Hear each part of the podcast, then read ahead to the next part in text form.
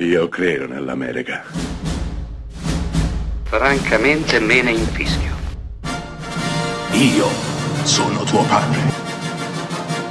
Anna Nishimasa. Rimetta a posto la candela. Rosa bella. News of the World, Notizie dal mondo, è il primo film western interpretato da Tom Hanks e diretto da Paul Greengrass.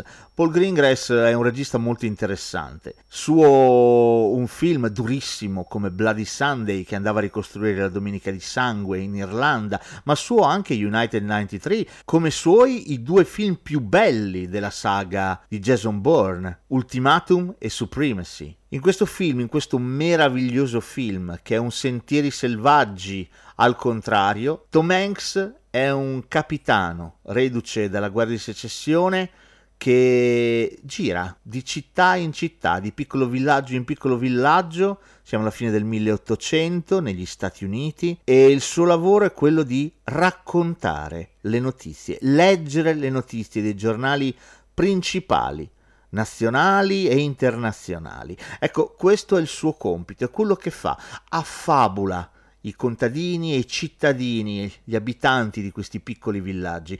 Sul suo cammino incontrerà una bambina, una bambina indiana portata via alla sua famiglia che deve trovare gli unici parenti che le sono rimasti. Va da sé che tra i due nascerà una bellissima amicizia, un rapporto molto forte tra padre e figlia. Ma quello che conta qui, quello che conta davvero, sono le notizie. Molto prima della radio, della televisione, del cinema, qui quello che contava era un uomo davanti ad altri suoi pari che racconta, usa la voce, usa l'arte affabulatoria del parlare per raccontare il mondo, per rendere noto ai suoi simili ciò che accade intorno a loro, li aiuta a decodificare la realtà. Questa è la grandezza di Notizie dal mondo, questo splendido film che sì è western nell'anima, ma è umanissimo nel suo significato. E guardate, le notizie, l'informazione, mai come in questo film,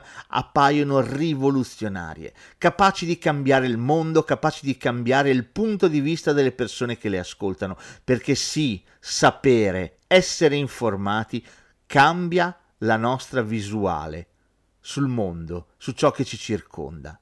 Paul Greengrass decide di raccontare il West ma così facendo finisce per raccontare il nostro mondo, il 2021, un mondo in cui sapere è potere, un mondo in cui abbiamo smarrito la fascinazione delle parole e ci siamo smarriti nell'arroganza di chi grida più forte e di chi vuole imporre la sua verità.